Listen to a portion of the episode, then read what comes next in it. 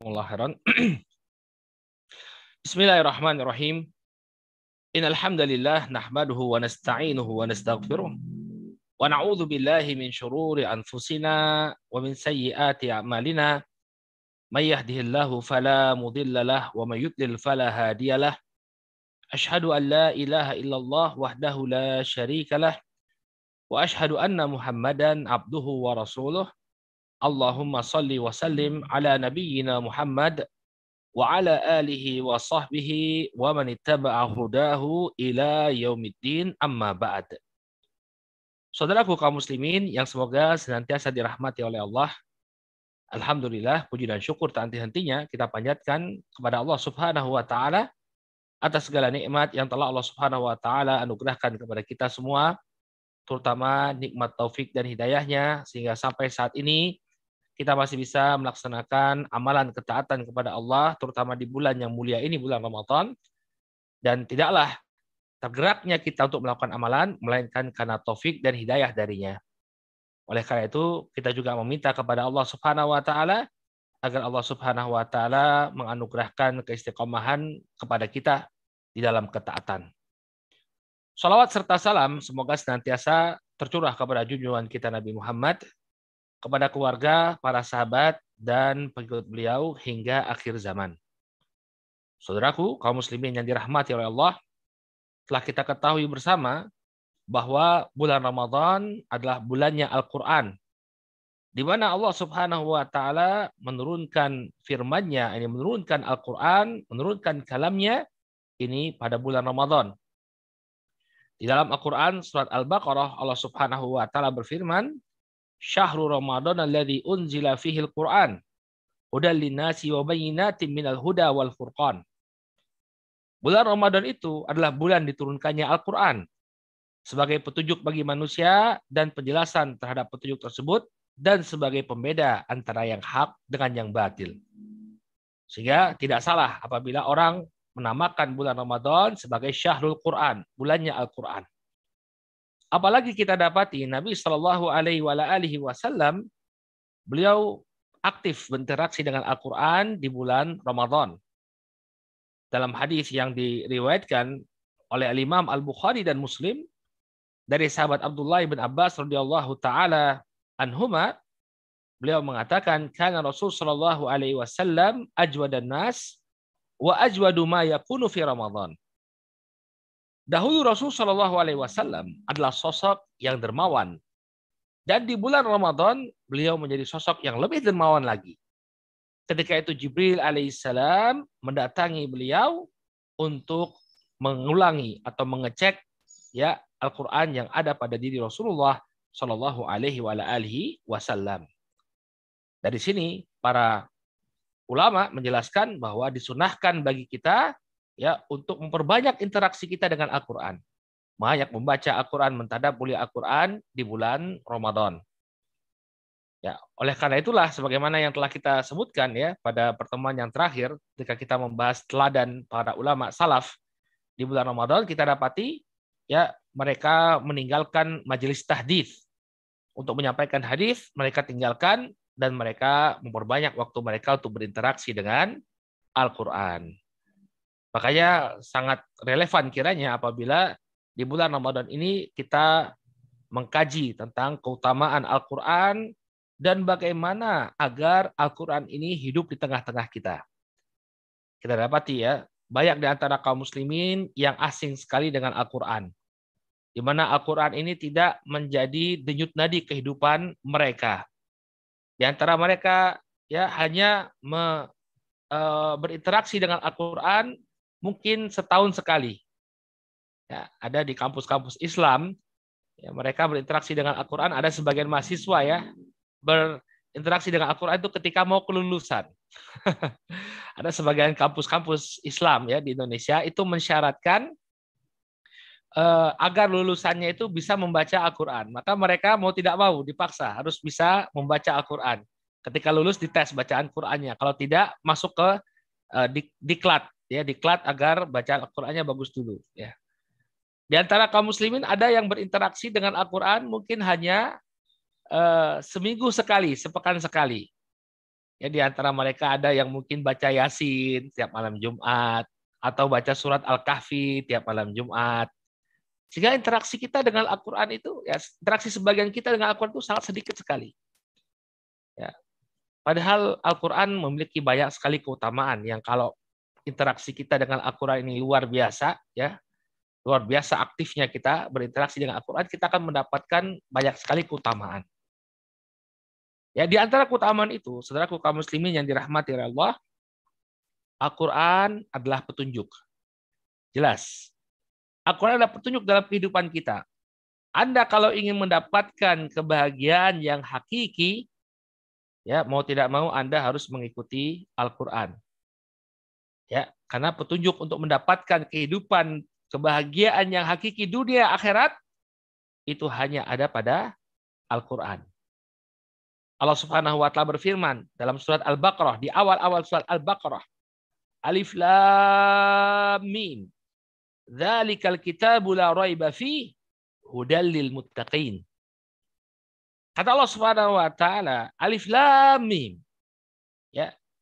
Itu adalah kitab yang tidak ada keraguan di dalamnya. Hudal lil muttaqin. Petunjuk bagi orang-orang yang bertakwa. Sehingga barang siapa yang ingin jalannya benar dalam meraih kebahagiaan, dia kembali kepada Al-Quran. Ya. Dalam ayat yang lain, dalam surat Al-Jathiyah, ayat yang ke-20, Allah subhanahu wa ta'ala berfirman, Hada basairu linnas, wa hudan, wa rahmah, liqaumi yuqinun. Ya. Kata Allah Subhanahu wa taala Al-Qur'an ini merupakan pedoman bagi manusia, pedoman bagi manusia. Ya, wahudan demikian juga petunjuk bagi mereka warahmatun liqaumi yuqinun dan rahmat bagi orang-orang yang yakin dengan kebenaran Al-Qur'an. Maka lantas kenapa kita kok tidak pernah berinteraksi dengan Al-Qur'an?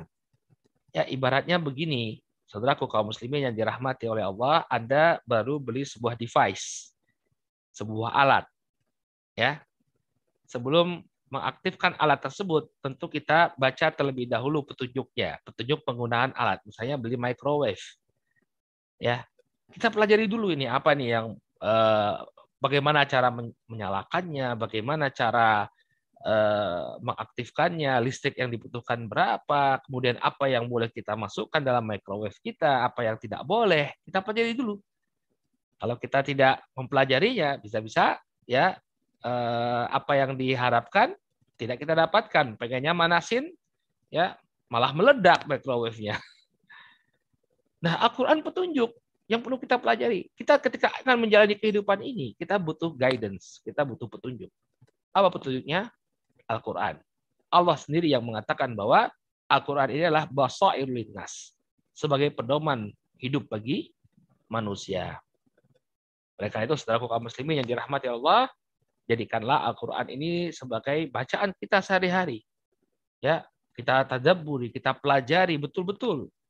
Karena tidak ada orang yang jalannya ini akan lurus kecuali dia harus kembali kepada Al-Quran.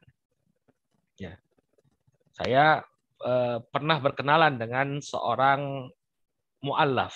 Bukan mu'allaf sebenarnya. Orang yang eh, non-muslim kemudian masuk Islam. Namanya Michael.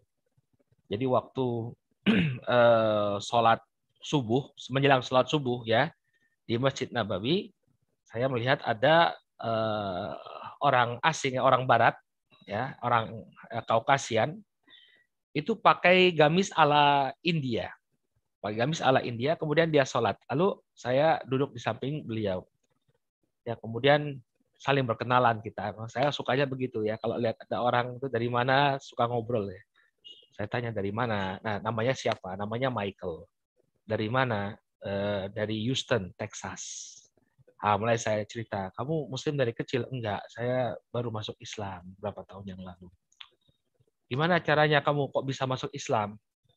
Ya. Jadi di kampus waktu itu dia dia orang IT ya, dia dia di kampus eh, berkenalan dengan sebagian kaum muslimin, kemudian diberi dia dikasih Al-Qur'an. Dan memang si Michael ini dia suka baca-baca, mempelajari kitab-kitab suci orang, ya orang lain. Dia eh, orang Kristen dan uh, perlu apa mungkin kawan-kawan tahu ya bahwa Texas ini uh, itu di di Amerika bagian selatan. Amerika bagian selatan itu dikenal dengan kawasan Bible Belt, sabuk Injil. Jadi kalau kebanyakan orang-orang Barat itu mereka mengaku Kristen tapi mereka nggak pernah ke gereja. Kalau orang-orang di Bible Belt ya di bagian selatannya Amerika mereka masih ke gereja rutin. Michael ini masih ke gereja dia. Kenalan dengan kaum muslimin lalu dia diberi Al-Qur'an. Suruh baca. Kemudian apa yang terjadi? Saudara-saudaraku kaum muslimin yang dirahmati Allah ya. Dia pelajari Al-Qur'an kemudian dia membaca surat Al-Ikhlas. Ya. Al-Ikhlas.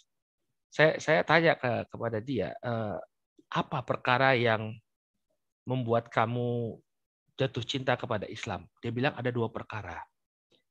Yang pertama, konsep ketuhanan yang ada di dalam Islam. It's very clear kata dia sangat jelas, nggak kayak Kristen yang yang membingungkan. Tuhan salah satu dari yang tiga, ada Tuhan Bapa, Tuhan Anak, ada Roh Kudus, gimana konsepnya? Islam is very clear. Dalam surat Al-Ikhlas, dia baca surat Al-Ikhlas ketika itu. Qul huwallahu ahad, Allahu samad, lam yalid walam yulad walam yakul lahu kufuwan ahad. Al-Ikhlas artinya pemurnian. Ya, memurnikan ibadah hanya kepada Allah. Qul huwallahu ahad. Katakanlah Allah itu yang Maha Esa. Allahus Samad. Allah adalah tempat bergantung segala sesuatu. Lam yalid walam yulad. Ya. Allah itu tidak diperanakan, tidak beranak dan tidak diperanakan. Walam yakul lahu kufuan ahad. Tidak ada yang setara dengan Allah Subhanahu wa taala. Sangat jelas, sangat clear. Ya. Maka Al-Qur'an adalah petunjuk. Ketika dia baca surat ikhlas Allah berikan hidayah. Ini yang pertama. Yang kedua apa? Ya, dalam eh, dalam Al-Qur'an disebutkan kita itu dibalas sesuai dengan apa yang kita lakukan. Kita nggak nanggung dosa orang lain. Ini juga. Fama ya'mal khairan yarah ya'mal. Barang siapa yang dia melakukan amalan kebaikan sebesar zarrah, Darah itu sebenarnya eh, saudara-saudaraku kaum muslimin itu semut yang sangat kecil. Ya, bukan zarah yang ada di ilmu fisika artinya atom bukan ya. Zarah itu semut yang sangat kecil. Bangsa Arab dulu mereka menjadikan zarah ini sebagai parameter sesuatu yang terkecil. Nah, kemudian diadopsi dalam ilmu fisika, zarah ini jadi atom. Padahal sebenarnya zarah itu semut yang sangat kecil. Al-Muhim, barang siapa yang dia melakukan amalan kebaikan sekecil apapun, dia akan lihat nanti akibatnya. Barang siapa yang dia melakukan, وَمَيَعْمَلْ وَمَيَعْمَلْ مِثْقَالَ ذَرَّةٍ شَرًّا Ya roh, sebaliknya, barang siapa yang dia melakukan amalan keburukan sebesar zarrah, dia akan melihat hasilnya. Dia akan lihat bagaimana. Jadi Islam is very clear. Al-Quran itu sangat jelas. Ya, kita menyembah Allah yang esa, kemudian yang melakukan kebaikan akan diberi balasannya, yang melakukan keburukan pun akan diberi balasannya. Ya, maka kenapa kita tidak berinteraksi dengan Al-Quran kalau kita tahu bahwa di dalam Al-Quran kita akan dapatkan petunjuk-petunjuk yang sangat luar biasa bagi kehidupan kehidupan kita. Ya. Kemudian saudaraku kaum muslimin yang dirahmati Allah, Al-Quran merupakan syifa keutamaan Al-Quran. Yang kedua, Al-Quran merupakan syifa, penawar ya atau obat bagi penyakit lahir dan batin. Nah, ya. Bagi penyakit batin kita, kegelisahan, ya, kemudian kesedihan, ini bisa dihilangkan dengan kita membaca Al-Qur'an. Ya. Allah Subhanahu wa taala mengatakan wa nunazzilu minal Qur'an ma huwa shifaa'un wa rahmatun lil mu'minin. Dan kami menurunkan Al-Qur'an ya dia menjadi syifa, menjadi obat, menjadi penawar. Wa rahmatun lil mu'minin dan sebagai rahmat bagi orang-orang yang beriman. Maka Al-Quran adalah obat bagi penyakit hati kita. Kegelisahan, ya, kepenatan hidup atau uh, kesedihan karena musibah yang menimpa kita, ya, itu semua akan teratasi ketika kita berinteraksi dengan Al-Quran. Kita akan dapati, misalnya kita dalam keadaan susah nih ya, ada musibah yang menimpa kita. Ya, maka kita dapati Al-Quran mengatakan, Fabashirif sabirin. Ya, berikanlah kabar gembira kepada orang-orang yang bersabar. Ya, atau sebelumnya Allah Subhanahu wa taala mengatakan walanabluwannakum bisyai'in minal khaufi wal ju' wa naqsin minas samarat wa naqsin minal uh, minal amwali wal anfusi was samarat fabashshiris sabirin alladzina idza asabathum musibah qalu inna lillahi wa inna ilaihi rajiun ya. ada kegelisahan seseorang kesedihan seseorang ketika dia mendapatkan musibah lalu dia dapatkan ayat ini dan sungguh kami akan uji ya dengan sesuatu berupa rasa takut, kemudian kelaparan, kekurangan harta, ya, kekurangan harta, kehilangan jiwa dan kehilangan buah-buahan, ya, kekurangan buah-buahan. Maka berilah kabar gembira kepada orang-orang yang bersabar dalam menghadapi musibah. Siapa mereka? Orang-orang yang apabila ditimpa musibah, mereka mengucapkan inna lillahi wa inna ilaihi rajiun kita ini milik Allah. Ya. Dan kita akan kembali kepada Allah Subhanahu wa taala. Tenang hatinya. Tenang hatinya. Subhanallah ya. Makanya orang-orang yang baca Al-Qur'an ketika dia menghadapi musibah, tentunya bacanya dengan tadabbur ya. Bukan hanya sekedar apa? sekedar baca tilawah begitu tanpa mengetahui apa yang dia baca ya. Dia mentadaburi apa yang dia baca dia paham. Makanya saya sering ngomong ke kawan-kawan antum kapan belajar bahasa Arab? Ya kapan meluangkan waktu untuk bersungguh-sungguh belajar bahasa Arab? Kenapa? Karena luar biasa sekali. Kalau kita paham bahasa Arab setiap kali baca Al-Qur'an ada sesuatu yang bertambah di hati kita keyakinan akan kebenaran firman Allah kekuatan keimanan kita, kekokohan kita dalam berpegang teguh dengan agama Allah itu akan bertambah. Ya, kalau kita memahami apa yang kita kita baca. Ya. Misalnya dia takut akan kematian misalnya. Takut sekali dia dengan akan kematian. Kemudian dia membaca firman Allah Subhanahu wa taala. Ya. Di mana Allah Subhanahu wa taala mengatakan alladzina qalu rabbuna Allah. Ya.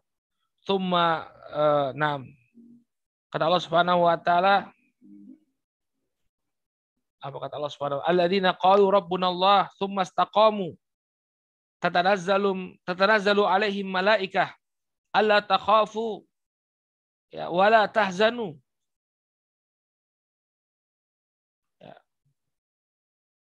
Wa abshiru bil jannati lati kuntum tu'adun. Kata Allah Subhanahu wa taala, eh, orang-orang yang mengatakan Rob kami adalah Allah. Kemudian mereka istiqomah. Ya, mereka istiqomah. Maka kemudian Allah Subhanahu wa taala eh, para malaikat akan turun kepadanya. Misalnya ini ya, Allah Subhanahu wa taala memberitakan ya, menceritakan tentang orang-orang yang menghadapi kematiannya. Ya. Kata Allah Subhanahu wa taala, ya, barang siapa yang mengatakan Rob kami adalah Allah, kemudian dia istiqamah, ya, innalladzina, ya, yang benar itu innalladzi, innalladzina qalu rabbuna Allah tsumma istaqamu. Tatanazzalu alaihimul malaika alla takhafu wa la tahzanu Wa bil jannati allati kuntum tu'adun. Ya. Orang-orang yang mengatakan bahwa Rob kami adalah Allah. Kemudian dia istiqomah di atas kebenaran. Maka nanti akan turun uh, para malaikat ya mengatakan kepadanya. Ini maksudnya adalah ketika dia mendapatkan kematian, ketika dia menjumpai kematian. Ya. Allah takhafu wa la tahzanu. Janganlah kalian takut, janganlah kalian juga merasa bersedih. Artinya jangan kalian takut untuk menghadapi kematian yang akan kalian hadapi. Ya. Wala tahzanu dan jangan kalian merasa bersedih dengan apa yang kalian tinggalkan yang akan kalian tinggalkan. Wa absyiru bil jannati allati kuntum tu'adun. Dan bergembiralah kalian dengan surga yang telah dijanjikan bagi kalian. Orang yang dia mungkin merasa sedih, ya khawatir dengan kematian, ketika dia membaca ayat ini, oh ternyata ya yang penting bagi kita itu adalah konsisten dalam beragama, konsisten kita dalam ketaatan kepada Allah. Kenapa? Kalau kita konsisten dalam agama kita, konsisten dalam ketaatan, kapan pun kita meninggal dunia, keadaan yang kita dapatkan adalah kebaikan. Fala takhafu, ya la takhafu wala tahzanu. Jangan engkau kalian merasa takut dan jangan kalian merasa bersedih. Jangan kalian takut dengan apa yang akan kalian hadapi ke depan dan jangan kalian bersedih dengan apa yang akan kalian tinggalkan. Apa yang akan kalian dapatkan di depan ini adalah satu kebaikan ya. Apa juga yang kalian akan tinggalkan Jangan khawatir anak dan harta-harta kalian itu semua akan dijaga oleh Allah Subhanahu wa taala sehingga tidak ada kekhawatiran, hatinya tenang. Ya. Maka Al-Qur'an merupakan penyembuh, penawar bagi penyakit hati, kegelisahan, kesedihan, itu akan hilang. Makanya orang-orang yang depresi, ya, andaikan mereka berpaling kepada Al-Quran, insya Allah Allah Subhanahu Wa Taala akan berikan solusi dan kesembuhan bagi uh, penyakit hati yang dia terima. Demikian juga Al-Quran ini menjadi penyembuh, penyembuh eh, penyakit fisik ya. Dia menjadi rukyah untuk menyembuhkan sakit. Sehingga kalau ada orang yang sakit, disunahkan bagi kita untuk merukyah dia dengan Al-Quran.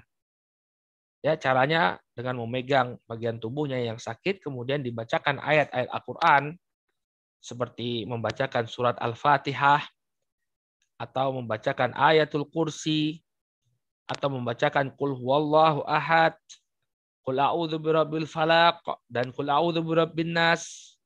Ya di bagian yang sakit.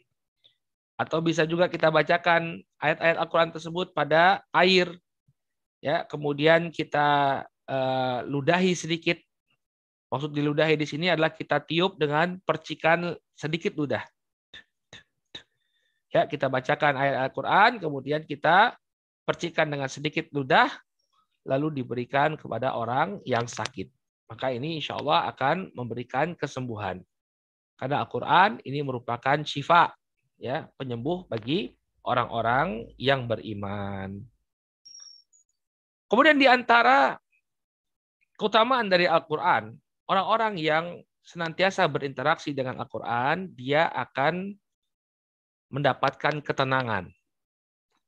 Ketenangan dalam hatinya. Ya. Dan sesungguhnya ketenangan dalam hati inilah kebahagiaan yang sejati. Jadi kebahagiaan itu bukan dari harta yang banyak, bukan. Bukan dari kedudukan yang tinggi di tengah-tengah masyarakat, kemasyhuran, bukan. Tapi sesungguhnya kebahagiaan yang hakiki itu hati yang tenang. Ketenangan hati ini sesuatu yang tidak bisa terbeli oleh apa pun. Ya, Nabi Shallallahu Alaihi Wasallam mengatakan laisal gina bikathotil arat wa innamal gina gina nafs. Yang namanya kekayaan itu bukan dari banyaknya harta. Hanya saja kekayaan itu adalah jiwa yang merasa cukup, kembali kepada hati. Sehingga orang yang berinteraksi dengan Al-Quran, dia akan mendapatkan ketentraman, ketenangan. Ya, kita dapati ya para ulama-ulama ya para ulama-ulama kalau dari sisi kehidupan duniawi ya rumah mereka sederhana. Harta yang mereka miliki pun tidak banyak, tapi mereka bahagia, mereka tenang karena mereka ahlul Quran. Mereka Al-Quran berinteraksi dengan Al-Quran hatinya senantiasa merasa tenang. Allah Subhanahu wa taala berfirman dalam surat Ar-Ra'd ayat yang ke-28 alladzina amanu wa tatma'innu qulubuhum bidzikrillah ala bidzikrillah tatma'innul qulub. Kata Allah Subhanahu wa taala, ya, surat Ar-Ra'd ayat ke-28 mungkin admin bisa tampilkan ayatnya. Orang-orang yang beriman dan hati mereka tentram ya dengan mengingat Allah Subhanahu wa taala. Ya, kata Sufyan Ats-Tsauri ya afdalul dzikr Al-Qur'an. Sebaik-baik zikir, sebaik-baik mengingat Allah adalah dengan membaca Al-Qur'an. Ya. Demikian juga Al-Imam An-Nawawi rahimahullah. Ya, beliau mengatakan bahwa sebaik-baik zikir adalah membaca Al-Qur'an dengan tadabbur. Maka orang-orang yang beriman dan hati mereka tentram mengingat Allah, ya, tentang mengingat Allah dengan berzikir, tentang mengingat Allah dengan membaca Al-Qur'an, ya. Ala bidzikrillah tatmainnul qulub. Dan ketahuilah hanya dengan mengingat Allah hati ini akan merasa tenang. Bagaimana cara kita uh, mendapatkan ketenangan? Dengan dikirilah kembali kepada Al-Quran, membaca Al-Quran. Karena itulah sumber ketenangan kita. Kenapa kita itu sering sekali uh, merasakan kegelisahan, barakallahu fikum, mungkin karena kita berpaling dari Al-Quran. Ada orang depresi, seorang muslim itu harusnya nggak depresi dia. Tenang dalam menjalani kehidupan. Ya, maka Jangan tertipu dengan kehidupan dunia ya. Kekayaan, kemasyhuran ini tidak serta-merta memberikan ketenangan. Bahkan eh, mungkin ya kawan-kawan yang di UK paham ya. Eh, orang-orang yang hidupnya dipenuhi dengan kemewahan itu justru frustasi ya. Orang-orang yang eh, mendapatkan kemasyhuran dia frustasi. Banyak di antara artis-artis itu yang terjatuh pada penggunaan narkoba. Padahal dari sisi kekayaan luar biasa kayanya mereka. Dari sisi kemasyhuran luar biasa terkenalnya mereka. Tapi banyak di antara mereka terjatuh pada narkoba bahkan sampai bunuh diri. Sampai bunuh diri. Yang seumuran dengan saya mungkin tahu ada artis Amerika namanya Kurt Cobain. yang vokalis Nirvana. Ya. Dia pas di puncak-puncak karirnya terkenal, kaya raya, tapi bunuh diri. Dulu kita nggak tahu gimana dia caranya bunuh diri. Tapi begitu sekarang kita bisa lihat Wikipedia baru tahu, oh bunuh dirinya itu tragis. Dia ambil shotgun, masukin ke mulutnya, kemudian tarik picunya. Dar. Dan bukan hanya dia. Banyak sekali artis-artis yang meninggal saat mereka berada di puncak karirnya. Sehingga kekayaan itu tidak membawa kebahagiaan. Kemasyhuran tidak membawa kebahagiaan. Apa yang akan membawa kebahagiaan bagi kita ketika kita kembali kepada kalamullah? Ketika kita kembali kepada Al-Quran. Allah Subhanahu wa taala mengatakan tentang orang-orang yang berpaling. Ya, berpaling dari Al-Qur'an. Kata Allah Subhanahu wa taala, "Wa man a'radha an dzikri fa inna lahu ma'isyatan dhanka wa nahsyuruhu yaumal qiyamati a'ma." Ini surat Toha ayat 124 dan ayat-ayat selanjutnya. Wa man a'radha an dzikri fa inna lahu ma'isyatan dhanka wa nahsyuruhu yaumal qiyamati a'ma. Ya. Qala rabbi lima hasyartani a'ma wa qad kuntu basira. Qala kadzalika atatka ayatuna fanasitaha fakadzalika al-yauma tunsa. Allah Subhanahu wa taala mengatakan, barang siapa yang berpaling dari peringatanku, fa inna lahu ma'isyatan donka. Maka sesungguhnya dia akan mendapatkan kehidupan yang sempit. Sempit. Gak tenang. Selaku kaum muslimin yang dirahmati Allah, walaupun dia punya segala-galanya. Tapi kalau dia berpaling dari peringatan Allah Subhanahu wa taala, fa inna lahu ma'isyatan donka. Maka dia akan mendapatkan kehidupan yang sempit. Ya. Ini di dunia. Wa nahsyuruhu yaumal qiyamati a'ma. Di akhirat apa? Dia dibangkitkan dalam keadaan buta. Kenapa dia dibangkitkan oleh Allah dalam keadaan buta?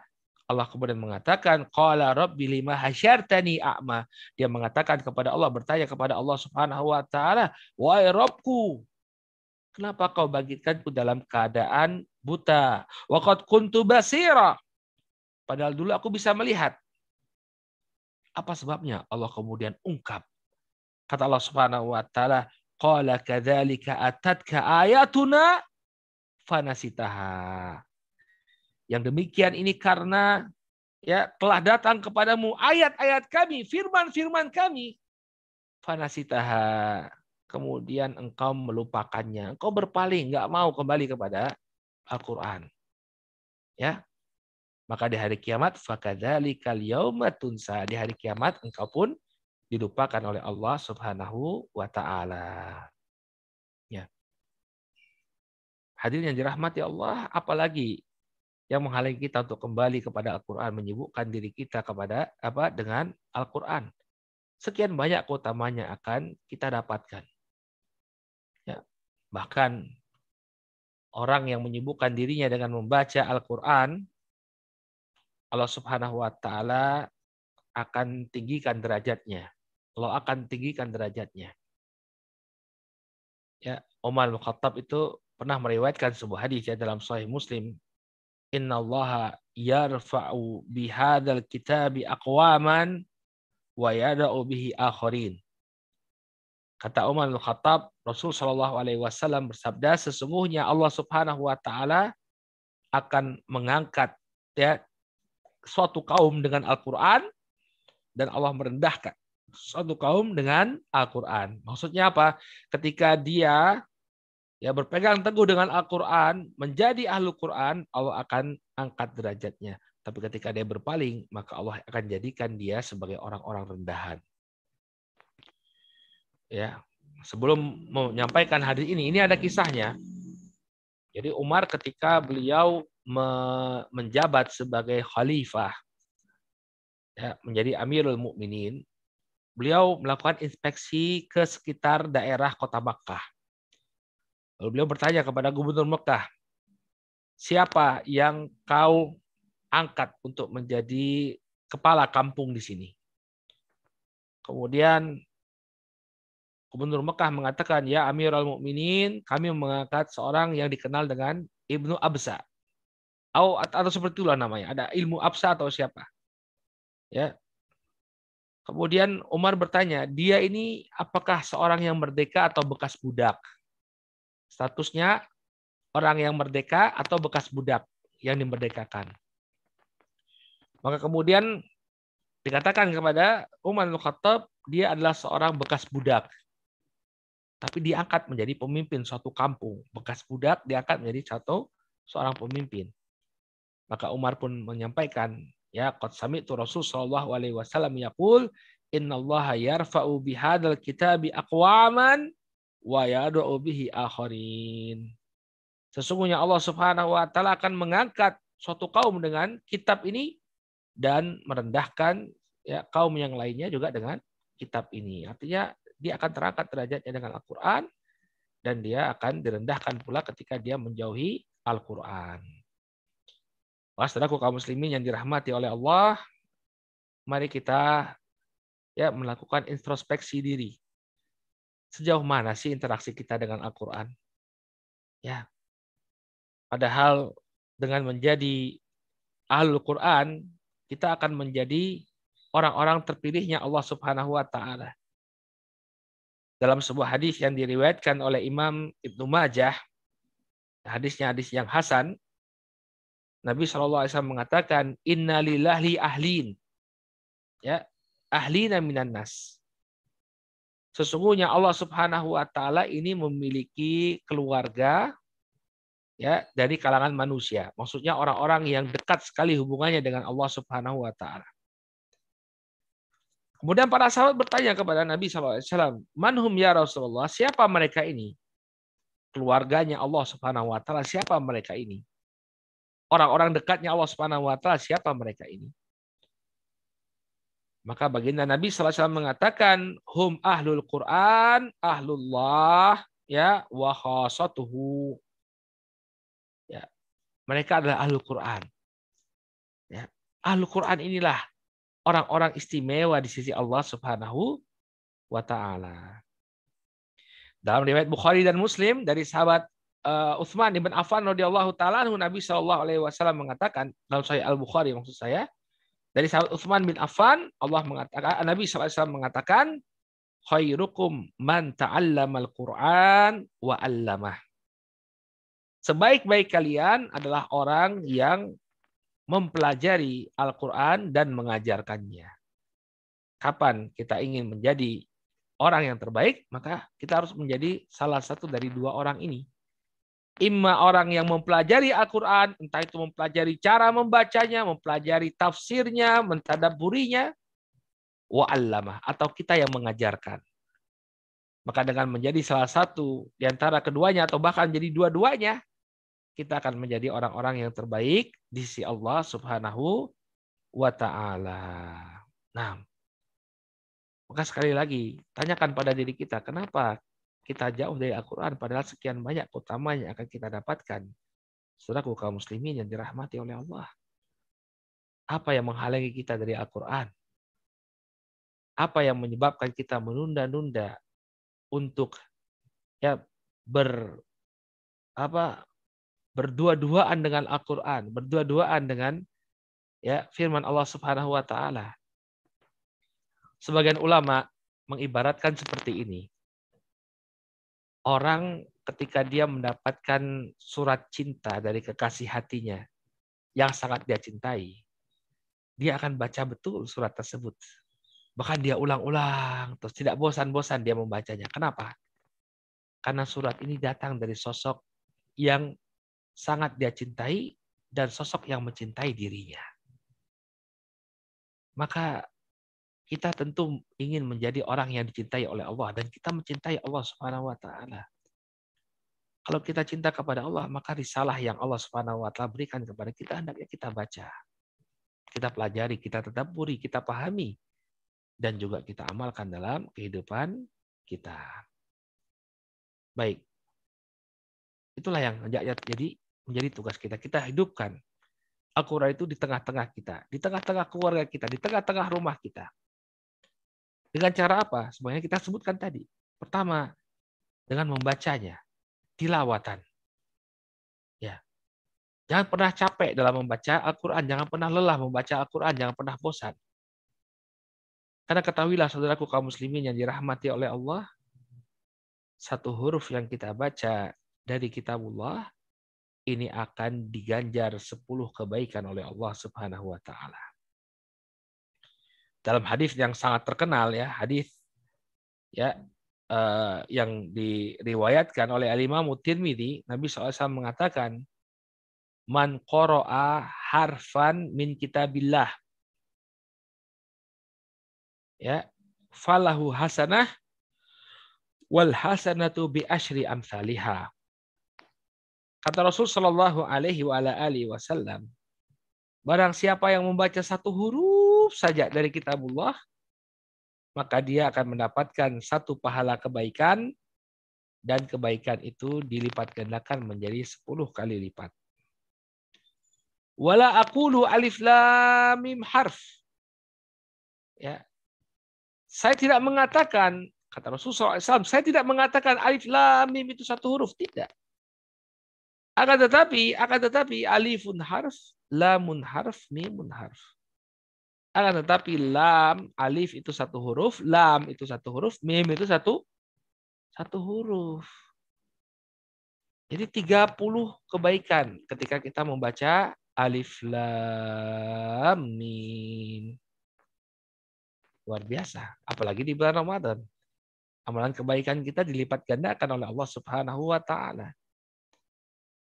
Bagaimana kalau yang kita baca itu satu lembar? Bagaimana yang kalau kalau yang kita baca itu satu juz, maka tentu semakin besar pahala yang akan kita dapatkan. Ya, maka adanya kita hidupkan rumah kita dengan membaca Al-Quran. Dalam hadis yang lain, riwayat Muslim Nabi Shallallahu Alaihi Wasallam bersabda, ya hadisnya diriwayatkan dari sahabat Abu Umamah Al Bahili radhiyallahu taala anhu. Nabi Shallallahu Alaihi Wasallam mengatakan, ya ikra'ul Quran fa innahu ya'ti yaumal qiyamah syafi'an li ashabih. Bacalah Al-Quran oleh kalian karena sungguh dia akan datang pada hari kiamat sebagai pemberi syafaat bagi orang yang membacanya. Ya, bagi orang yang membacanya. Maka kita baca Al-Qur'an, barakallahu fikum. Ya. Dan walaupun terbata-bata ya. Terbata-bata. Jadi terbata-bata itu bahasa Arab ya. Bacanya baru alif bata alif bata terbata-bata seperti orang yang baru memulai belajar membaca. Walaupun terbata-bata ya maka hendaknya kita tetap ya orang yang membaca Al-Qur'an walaupun terbata-bata dia dapat ajron, dapat dua pahala. Yang pertama adalah pahala dia membaca Al-Quran, kemudian pahala dari kesulitan yang dia dapatkan ketika membaca Al-Quran. Maka jangan kemudian menyerah.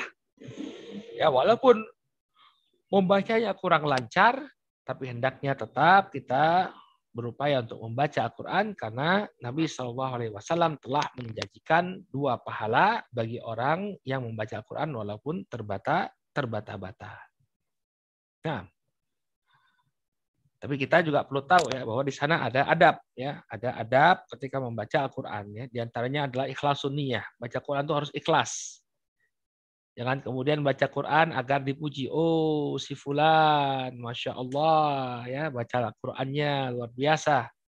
Seperti Imam Masjidil Haram. Ya. Alhamdulillahi Rabbil Alamin. Ar-Rahmanir Rahim. Ya. Wah ini seperti Syekh Suraim. Ya, Syekh Suraim sudah tidak jadi imam lagi ya, tapi masya Allah ya, legasi bacaan beliau itu masih terngiang-ngiang ya. Syekh Suraim. Ya, biar dipuji, jangan ya, harus ikhlas. Ya, baca Quran harus ikhlas lillahi taala. Kemudian hendaknya sebelum membaca Al-Quran kita bersiwak. Nah, bersiwak atau menggosok gigi. Ini di antara adab ketika akan membaca Al-Quran. Kemudian juga ya kalau bisa kita membaca Quran dalam keadaan suci berwudu ya berwudu terlebih dahulu kemudian hendaknya ya sebelum membaca Quran kita beristiadah kepada Allah Subhanahu wa taala jangan lupa untuk beristiadah kepada Allah Subhanahu wa taala. Kemudian yang kedua, ya bagaimana menghidupkan Al-Qur'an? Ya, menghidupkan Al-Qur'an dengan tadabbur. Ya, kita kita mentadabburi Al-Quran. Apa itu mentadabbur? Ya, kata tadabbur ini berasal dari kata adubur. Dubur. Dubur itu artinya akhir dari sesuatu. Makanya bagian bawah kita ini disebut dubur. Akhir dari bagian tubuh kita adalah dubur. Tadabbur dari kata ad-dubur. Artinya apa? Kita ketika membaca Al-Quran kita tahu apa sih kesimpulan yang diinginkan oleh firman Allah ini. Itu maknanya tadabur, memahami. Ya, dengan pemahaman yang benar, apa yang diinginkan oleh Allah Subhanahu wa taala? Kesimpulannya apa? Makanya selain kita membaca Al-Qur'an tilawatan, kita pun hendaknya membaca Al-Qur'an dengan tadabburon, dengan mentadabburi Al-Qur'an. Allah Subhanahu wa taala berfirman, "Kitabun anzalnahu ilaika mubarak liyadabbaru ayatihi waliyatadzakkara ulul albab." Dalam surat Sad ayat yang ke-29. Silakan admin tampilkan. Allah Subhanahu wa taala berfirman, Al-Qur'an ini adalah kitab yang kami turunkan kepada engkau mubarak dengan penuh keberkahan untuk apa Allah Subhanahu wa taala turunkan Al-Qur'an? baru ayatihi agar mereka mentadabburi ayat-ayatnya waliyatadzakkara ulul albab dan ya agar orang-orang yang mau berpikir ini mendapatkan peringatan dari Al-Qur'an tersebut. Ya Al-Qur'an itu diturunkan untuk ditadabburi ya agar kita bisa mentadabburi ayat-ayatnya memahami apa yang diinginkan oleh Allah Subhanahu wa taala. Ya, Allah Subhanahu wa taala menegur orang-orang yang tidak mau mentadabburi Al-Qur'an. Kata Allah Subhanahu wa taala, "Afala yatadabbaruna al-Qur'an am ala qulubin aqfaluha?" Dalam surat Muhammad ayat yang ke-24, Allah Subhanahu wa taala mengatakan, "Maka apakah mereka tidak mentadabburi Al-Qur'an am ala qulubin akfaluha ataukah hati-hati mereka terkunci sehingga mereka tidak mau memahami Al-Qur'an ini. Sehingga celaan bagi orang yang tidak mau mentadaburi Al-Quran. Makanya baca Al-Quran itu sangat penting diiringi dengan tadabbur. Saudara kaum muslimin dirahmati Allah. Dan tadabbur ini akan lebih mudah bagi kita kalau kita paham bahasa Arab. Ya. Mungkin saya saya sering cerita ini masalah-masalah tadabbur Al-Qur'an. Ya, waktu sholat di Masjidil Haram ada jamaah orang Indonesia saat imam di Masjidil Haram itu baca Al-Qur'an dia ikut menangis, Pak. Ya. Ikut menangis. Masya Allah ya. Jadi ketika ya memang ayat-ayatnya berbicara tentang hari kiamat waktu itu. Banyak orang yang menangis. Maka saya iseng-iseng tanya kepada orang Indonesia tadi, Masya Allah Pak, Bapak kenapa menangis? Bapak paham apa yang dimaksud, apa yang dibaca? Ternyata enggak.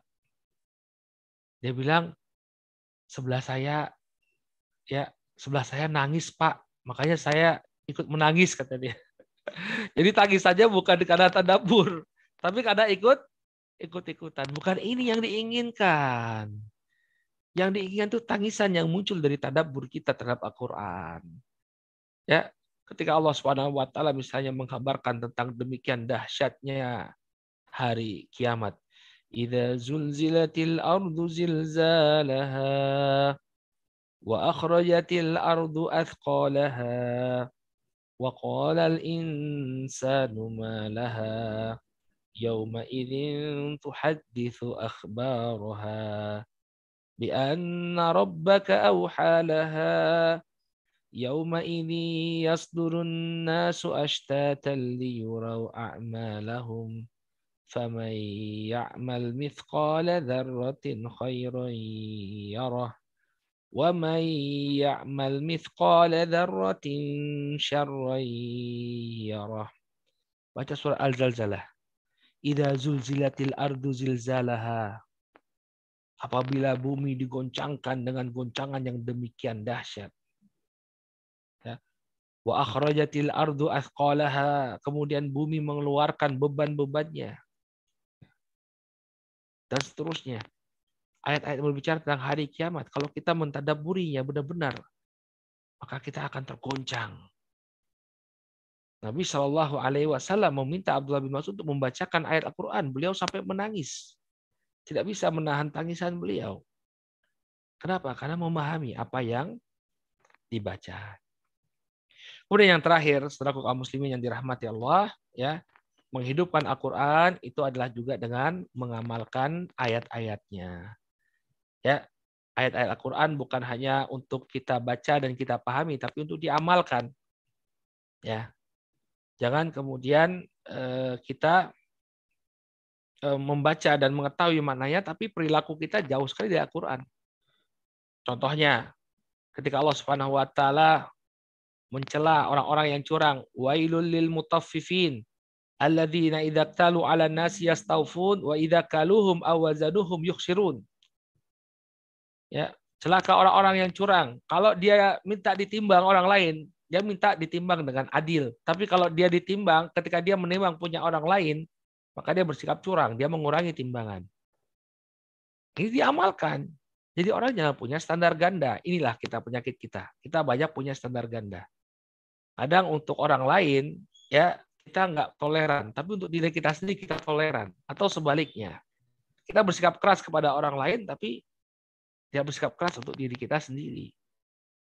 Ya, kita minta orang lain menunaikan hak kita, tapi kita nggak menunaikan hak orang lain yang wajib kita tunaikan. Standar ganda. Ya, bersikap adil, ya. Ya, dulu wa aqrabil taqwa. Ya. Allah Subhanahu wa taala mengatakan berbuat adillah karena adil itu lebih dekat dengan ketakwaan. Berbuat adil, Allah perintahkan kita berbuat adil. Allah perintahkan kita untuk berbakti kepada orang tua. Wabil walidaini ihsana. Imma yablughanna indakal kibaru ahaduma aw kilahuma. Fala taqul lahumā ufin wa la tanharhuma. Wa qul lahumā qawlan karīma. Waqfid lahumā jazā'a dzulli minar rahmah. Wa qur rabbirhamhumā kama rabbayani shaghira. Allah perintahkan kita yang berbuat baik kepada orang tua. Ya, ketika mereka berusia lanjut, maka jangan engkau katakan uf, ya, dan jangan kalian bentak ya, orang tua kalian dan seterusnya. banyak lagi perintah-perintah Allah Subhanahu wa taala dalam Al-Qur'an yang perlu kita amalkan, ya. Kata Allah Subhanahu wa taala eh, di dalam Al-Qur'an ya, kata Allah Subhanahu wa taala alladzina atainahumul kitab yatlunahu haqqa tilawatih. Ketika Allah Subhanahu wa taala berfirman ya, orang-orang yang telah kami berikan Alkitab, Al-Qur'an kepadanya yatlunahu ya haqqa tilawatih. Maka mereka membacanya dengan bacaan yang sebenarnya. Al-Baqarah ayat 211. Maka para ulama alu tafsir ya ketika menafsirkan haqqa tilawatih ya, mereka membaca Al-Qur'an dengan sebenar-benarnya bacaan, maksudnya adalah dia menghalalkan apa yang Allah halalkan dalam Al-Qur'an. Mengharamkan apa yang Allah Subhanahu wa taala haramkan ya dalam Al-Qur'an. Artinya dia amalkan apa yang ada dalam Al-Quran. Jangan sampai kemudian dia baca misalnya ayat tentang riba. Ya, Allah Subhanahu wa taala telah mengharamkan riba, tapi dia tetap bekerja di sektor riba misalnya. Dia sudah tahu ada ayatnya, dia baca juga, dia pahami juga, dia sudah mentadaburi ayatnya, tapi tidak kemudian dia amalkan. Ya, maka ini bukan yang diinginkan dari kita. Ya, Al-Quran diturunkan untuk ditadaburi dan di Al-Qur'an apa dan diamalkan. Ada sebuah asar yang diriwayatkan dari Al-Imam Al-Hasan Al-Basri rahimahullahu taala ya beliau mengatakan wallahi ma tadabburuhu bihifzi hurufihi wa idaati hududih. Demi Allah kata beliau, tadabbur Al-Qur'an itu bukan hanya menghafalkan Al-Qur'an kemudian menyampingkan batasan-batasan Al-Qur'an hatta inna hadahum layakulu qara'tul Qur'an kullahu ma yuralahul Qur'an fi khuluqin wala amal. Ya, demi Allah bukanlah cara mengambil Al-Quran, mentadabur Al-Quran itu dengan menghafalkan huruf-hurufnya, kemudian menyampingkan, ya, menyanyiakan batasan-batasannya. Sampai ada orang yang mengatakan, Qura'tul Quran kullah. Saya sudah membaca, bahkan menghafal Al-Quran semuanya namun tidak ditampak atau tidak tampak Al-Qur'an itu pada pada diri orang tersebut ya. Ajaran-ajaran Al-Qur'an itu tidak terdapat pada dirinya karena dia tidak mengamalkannya. Baik, inilah mungkin Bapak dan Ibu ya kaum muslimin dan muslimat di mana pun antum berada ya eh, sebuah pengingat bagi kita semua mumpung kita berada di bulan Ramadan maka hendaknya kita perbanyak interaksi kita dengan Al-Qur'an ya akan lebih bagus lagi bukan hanya membaca tilawah saja tapi juga dengan tadabur karena itulah tujuannya Al-Qur'an itu diturunkan. Dengan hidupnya Al-Qur'an di tengah kehidupan kita insya Allah kita akan senantiasa mendapatkan bimbingan dan petunjuk dari Allah Subhanahu wa taala sampai di akhir kehidupan kita kita istiqamah untuk meraih ridho Allah Subhanahu wa taala. Wallahu taala a'lam bisawab. Kita dulu sampai di sini kemudian sebagaimana yang disampaikan oleh admin ya silakan untuk eh, apa mengajukan pertanyaan kalau memang ada yang harus ditanyakan. Jazakallah khair Ustaz. Uh, Afwan Ustaz, tadi yang terakhir Al-Baqarah ayat berapa ya Ustaz? Tadi mohon maaf. Yang mana? Hakot tilawatihi itu ya? Ya. Ya, Al-Baqarah ayat 121 Pak. Coba dilihat. 121. Ya.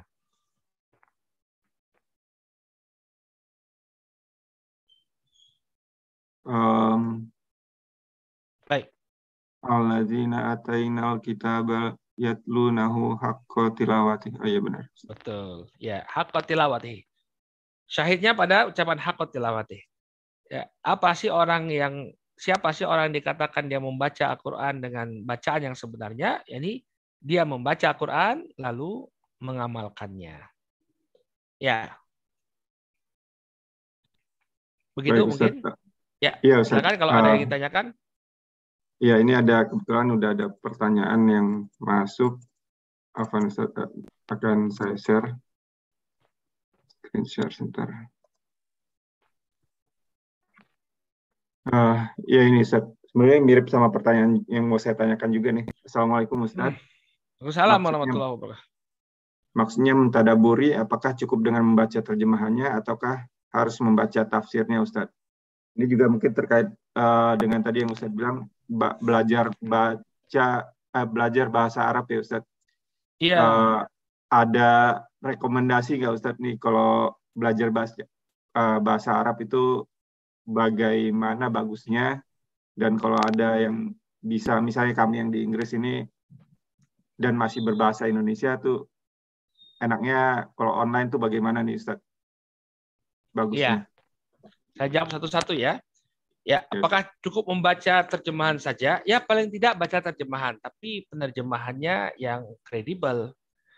Ya, yang kredibel, yang bagus gitu ya. Uh, kalau lebih baik lagi baca tafsirnya. Ada aplikasi di uh, Google Play itu ya, tafsir Ibnu Katsir. Saya boleh tunjukkan ya ini uh, lumayan untuk kita baca. Kelihatan nggak HP ya? Ada tafsir Ibnu Katsir. Set.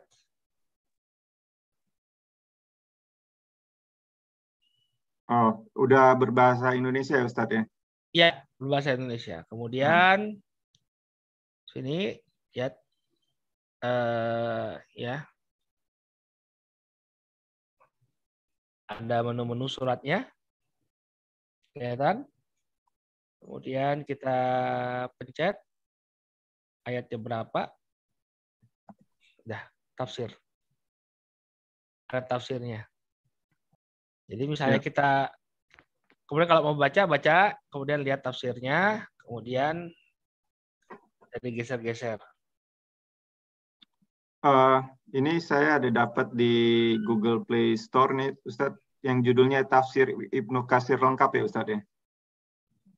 Saya nggak tahu, udah agak lama ini. Kalau sekarang itu di Google Play apa namanya kurang paham saya. Tapi ya pokoknya Tafsir Ibnu Kasir. Ya, Tafsir Ibnu coba nah, itu screen... sudah sudah cukup. Saya ya. coba screenshot yang ini coba, ya, saya. Coba, coba, coba.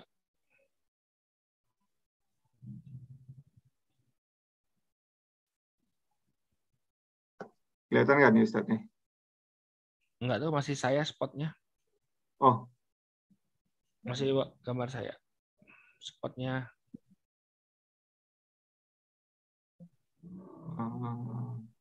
Iya, iya, iya, iya, iya. Ya, itu dia, betul, betul, betul. Ya, itu dia, tafsir lokasi lengkap. Ya, itu lumayan membantu sekali kita untuk memahami uh, ayat Al-Quran ya. Nah, kalau misalnya belum mampu atau waktunya terbatas, ya dengan terjemahan boleh juga dia baca eh, terjemahan, ya itu juga akan membantu.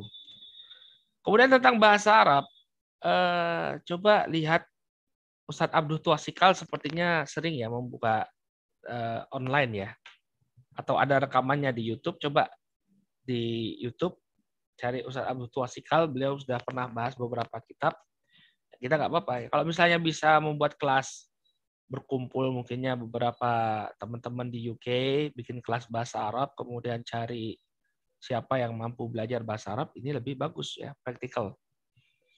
Ya. Dan begini saya beri tips caranya untuk bisa menguasai bahasa bahasa Arab.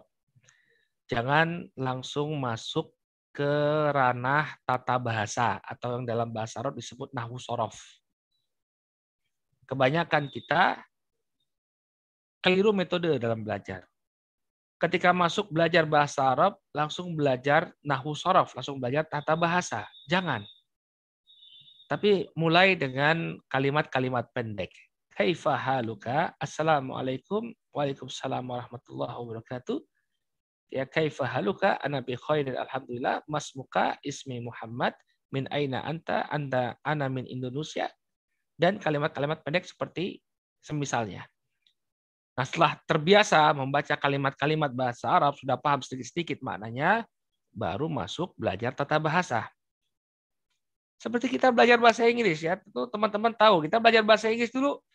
Bagaimana kalau misalnya kita langsung belajar tentang subject, verb, kemudian object, kemudian gerund, kemudian past tense, future tense, kelabakan kita.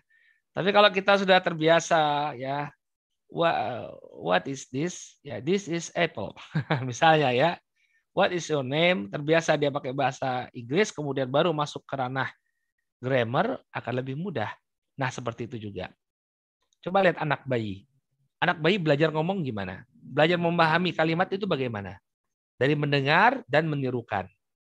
Nggak ada anak bayi itu belajar bahasa Indonesia, kemudian tahu ini subjek, ini predikat, ini objek. Kan nggak ada kan? Bagaimana caranya? Dia nyimak dulu. Nah, itu metode belajar bahasa Arab. Makanya saya kalau ngajar bahasa Arab, biasanya saya mulai dengan kitab Madinah. Kitab Madinah atau judul resminya Durusul Al-Arabiyah. Ya, Durusul Al-Arabiyah. Saya di perpustakaan ini bisa ya.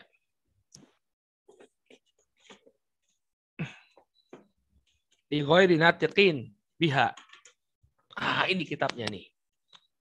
Durusul Durusul Lughah Al-Arabiyah li ghairi natiqina biha. Ya, pelajaran bahasa Arab untuk uh, uh, untuk selain penutur bahasa Arab. Ya, bukan native speaker, bukan native speaker bahasa bahasa Arab. Ini bagus sekali.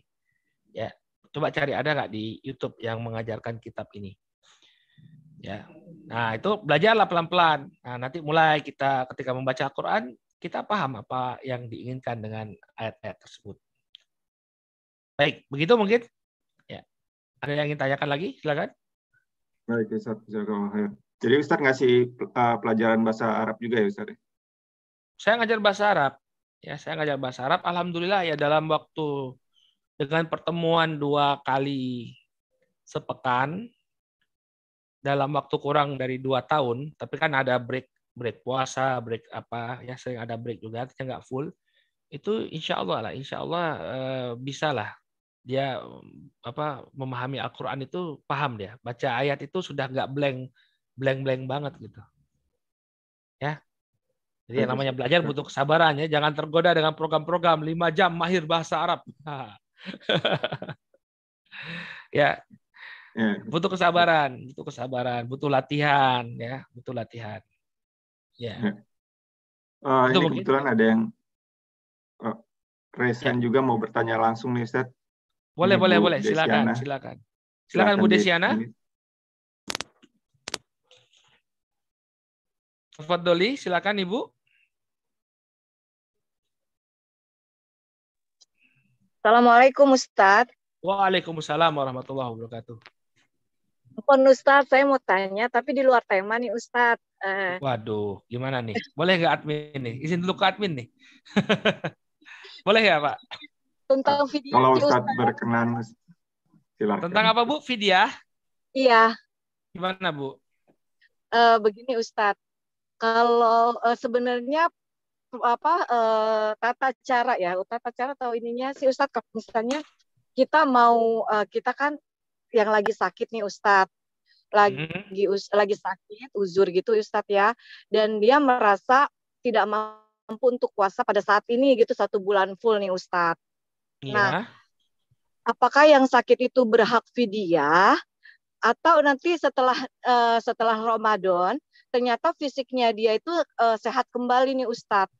Dia sudah membayar fidyah, tapi apakah wajib juga untuk membayar uh, puasanya kodok. yang mengkodok, iya, mengkodok ya, puasanya. puasanya itu Ustadz. Ya. ya. Baik. Kalau sakitnya ya eh, tidak semua sakit itu diperbolehkan membayar fidyah. Sakit yang diperbolehkan membayar fidyah adalah sakit yang menahun, yang tidak diharapkan lagi kesembuhannya. Yang sulit untuk sembuh, nggak bisa. Misalnya dia sakit lambung, sakit lambung yang memang dokter mengatakan ya udah memang seperti ini, mau tidak mau dia harus makan, nggak boleh dia menahan uh, tidak makan selama lebih dari berapa jam misalnya. Dokter bilang begitu. Maka ini yang boleh bayar fidyah, Bu. Adapun yang dia sakit selama bulan Ramadan dan sakitnya ini masih diharapkan kesembuhannya, nggak boleh bayar fidyah.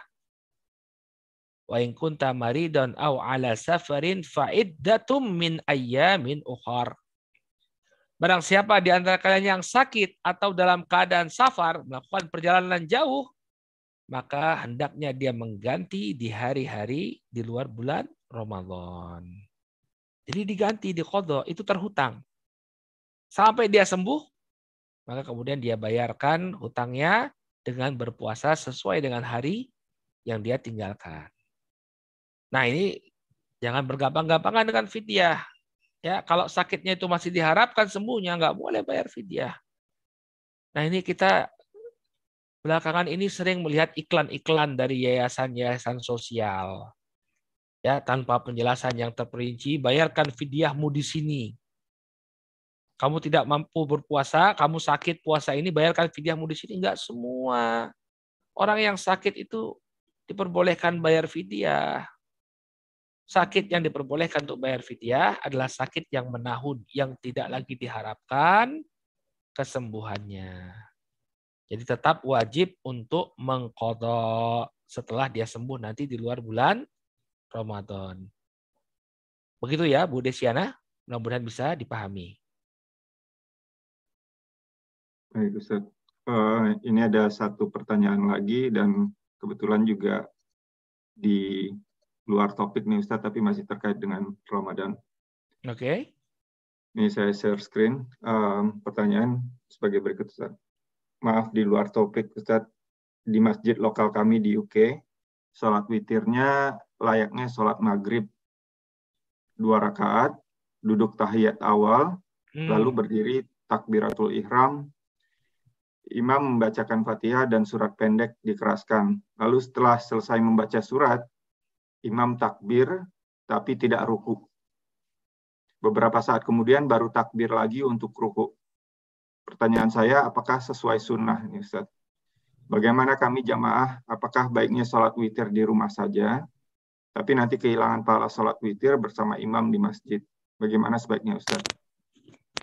Kok begitu sholat witirnya? Coba dinasihati imamnya, atau diajak diskusi. Dia takbir tapi tidak ruku. Ya, sepertinya dari pertanyaannya begitu nih Ustaz. Jadi habis baca surat, takbir tapi tidak ruku. Jadi ada jeda dulu, baru kemudian takbir lagi, baru kemudian ruku. Ya, ya coba dinasihati dulu, diajak diskusi dulu. Kalau dia berubah, maka itu yang kita harapkan. Ya, atau kita lihat hujahnya apa, hujahnya seperti itu. Saya kira di kitab-kitab ulama tentang Qiyamul Lail tidak ada yang menyebutkan tata tata cara eh, tata cara eh, sholat seperti itu. Ya, kalau memang eh, tetap seperti itu dia tidak mau berubah, ya mungkin cari masjid yang lain karena ada sesuatu yang aneh dari sholatnya tersebut. Ini sejauh pengetahuan saya ya, makanya ditanya terlebih dahulu. Jangan-jangan dia punya hujah, dia punya dalil atau dia punya apa petunjuk dari para ulama. Tapi sejauh yang saya ketahui, yang demikian tidak sesuai dengan tuntunan sunnah. Ya, kalau sudah selesai takbir, maka langsung ruku tidak kemudian menanti baru kemudian takbir lagi. Wallahu taala a'lam. Ya. Ya kalau harus sepertinya uh, pertanyaan yang masuk sudah sampai um, di situ saja Ustaz. Sekarang juga di sana jam 5 lewat 20 ya Ustaz ya. Waktu Indonesia bagian barat. Iya. Ya, Indonesia bagian barat. Gak tahu ini. Jogja buka jam berapa? Ini hari pertama saya di Indonesia. Jadi belum tahu buka puasanya jam berapa nih. Uh, ya, ya. Oke, ada lagi? Mohon, sepertinya tidak usah. Mungkin Baik. mohon dibantu untuk ditutup. Baik, saudaraku kaum muslimin yang dirahmati oleh Allah, sebagaimana yang kita sampaikan di awal, ya bulan Ramadan, bulan Al-Qur'an. Ya, kalau bukan di bulan Ramadan kita sibukkan diri kita dengan Al-Qur'an, mau kapan lagi? Mau kapan lagi? kita nggak tahu apakah di bulan yang akan datang atau di tahun yang akan datang kita akan masih bertemu dengan bulan Ramadan. Kita nggak tahu lagi ya eh, apakah kita masih bisa mendapatkan keutamaan bulan Ramadan. Maka sibukkanlah diri kita dengan Al-Quran dan kita berharap mudah-mudahan dengan sibuknya kita dengan Al-Quran di bulan Ramadan ini kebiasaannya itu akan terbawa sampai kita di luar bulan Ramadan. Ibaratnya satu kebiasaan yang terus berulang secara teratur ya berulang terus selama satu bulan ya kita harapkan adalah bekasnya di luar bulan Ramadan. Ya, walaupun mungkin dalam bulan Ramadan sehari dia bisa menamatkan tiga atau dua juz, ya paling tidak karena ini sudah jadi kebiasaan di luar bulan Ramadan, dia tetap bisa uh, melanjutkan kebiasaan baiknya walaupun tidak seintens di bulan Ramadan. Paling tidak satu juz dalam satu hari. Ya, maka sibukkanlah diri kita dengan Al-Quran di bulan yang mulia ini. Para salaf dulu bahkan meninggalkan majelis ilmu sudah kita sampaikan ya. Majelis ilmu ditinggalkan ya, apalagi yang bukan majelis ilmu. Majelis ilmu ditinggalkan untuk berinteraksi lebih banyak dengan Al-Quran. Apalagi yang selain majelis ilmu, majelis TikTok, majelis medsos, majelis apa. Harus lebih utama kita tinggalkan. Baik, mungkin itu saja pesan dari saya. Mudah-mudahan Allah Subhanahu wa taala jadikan kita sebagai ahlul Quran. Wallahu taala alam bisawab. Ya. Alhamdulillahirrahmanirrahim. Jazakallah khair Ustaz atas waktu dan ilmunya. Uh, dengan berakhirnya kajian kali ini, mari kita baca doa kafaratul majelis. Subhanakallahumma wa bihamdika. Asyhadu an la ilaha illa anta astaghfiruka wa atubu ilaik. Semoga kajian kali ini bermanfaat bagi kita semua. Untuk menyimak kembali kajian kali ini dan kajian-kajian sebelumnya, silahkan kunjungi channel YouTube kami di channel Rumah Dakwah UK ataupun lewat platform-platform podcast RSS, Spotify, Apple, eh, Apple Podcast ataupun uh, Google Podcast. Uh, kami dari panitia mohon maaf jika ada kekurangan dan kesalahan. Barakallahu fikum, wabillahi taufiq wal hidayah. Wassalamualaikum warahmatullahi wabarakatuh. Waalaikumsalam warahmatullahi wabarakatuh.